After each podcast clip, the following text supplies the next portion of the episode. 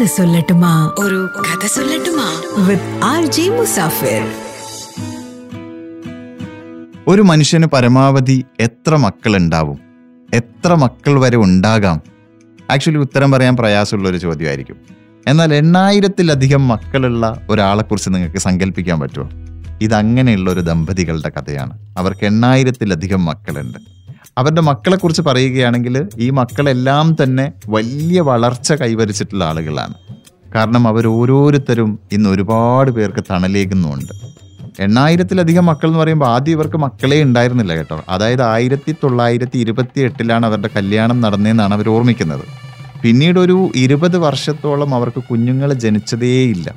അപ്പോൾ ആയിരത്തി തൊള്ളായിരത്തി നാൽപ്പത്തി എട്ട് അൻപതൊക്കെ കാലഘട്ടം എന്ന് പറഞ്ഞാൽ പിന്നെ ഇന്ത്യയ്ക്ക് സ്വാതന്ത്ര്യം കിട്ടുന്നൊക്കെ ഒരു സമയം.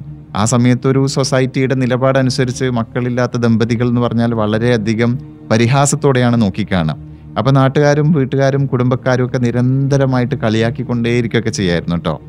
സാധാരണ നമ്മുടെ മക്കളെ കൊണ്ട് ഗുണമില്ലാത്തപ്പോൾ പല സിനിമകളിലും നമ്മൾ കണ്ടിട്ടുണ്ട് മക്കൾക്ക് പകരം ഒരു മരം നട്ടാൽ മതിയായിരുന്നു അതുപോലെ ഉപകാരത്തിനെത്താത്ത മക്കളെക്കുറിച്ച് വാഴയാണ് എന്നൊക്കെ പറയാറുണ്ട് അല്ലേ? ഇപ്പം ഇവൻ നമ്മുടെ സ്ഫടികം സിനിമയിൽ തിലകൻ ആടുതോമയ്ക്ക് പകരം ഒരു തെങ്ങ് നടുകയൊക്കെ ചെയ്യുന്നുണ്ട്.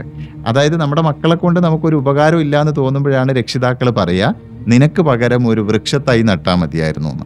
പക്ഷെ നമ്മുടെ ഈ ദമ്പതികളെ സംബന്ധിച്ചിടത്തോളം അവരുടെ ഈ എണ്ണായിരത്തിലധികം വരുന്ന മക്കൾക്ക് പകരമായിട്ട് മറ്റൊരു മരം ഇവർക്ക് നടേണ്ടി വന്നിട്ടില്ല. കാരണം ഈ എണ്ണായിരം മക്കളും മരങ്ങൾ തന്നെയായിരുന്നു. സാലു മരട തിമ്മക്ക എന്നാണ് ആ അമ്മയുടെ പേര്.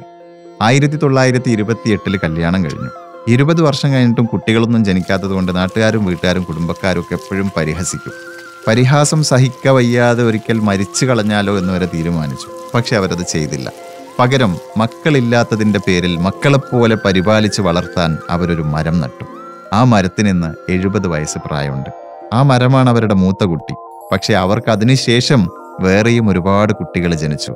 ഇന്ന് എണ്ണായിരത്തിലധികം മരങ്ങൾ അവർ ഓൾറെഡി നട്ട് നനച്ച് വളർത്തി.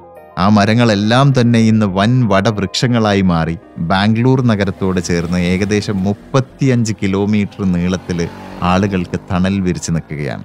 സാലുമരട തിമ്മക്കയ്ക്ക് ഇന്നിപ്പോൾ നൂറ്റിയേഴ് വയസ്സിലധികം പ്രായം ഉണ്ടാവുമെന്നാണ് പറയുന്നത്. പക്ഷെ ജനന സർട്ടിഫിക്കറ്റ് ഒന്നും കയ്യിലില്ലാത്തതുകൊണ്ട് കൃത്യമായിട്ടുള്ള പ്രായം ഓർത്തെടുക്കാൻ പറ്റുന്നില്ല. ആയിരത്തി തൊള്ളായിരത്തി ഇരുപത്തി എട്ടിലാണ് കല്യാണം നടന്നതെന്നുള്ള ഒരു ഓർമ്മയുള്ളത് കൊണ്ട് അത് വെച്ചിട്ടൊരു കാൽക്കുലേഷനിലാണ് ഇപ്പോൾ ഇത് പറയുന്നത്.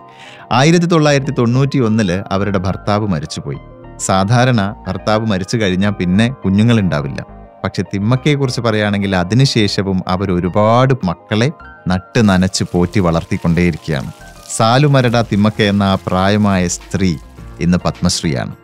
ഇതുകൂടാതെ വേറെയും ഒരുപാട് പുരസ്കാരങ്ങൾ അവരെ തേടിയെത്തി.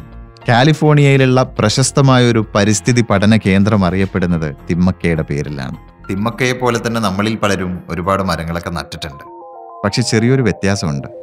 തിമ്മക്ക നട്ട മരങ്ങൾ റോഡ് സൈഡിൽ തണൽ വിരിച്ചു നിൽക്കുന്നു. നമ്മൾ നട്ട മരങ്ങൾ ഫേസ്ബുക്കിൽ ലൈക്ക് പിരിച്ചു നിൽക്കുന്നു.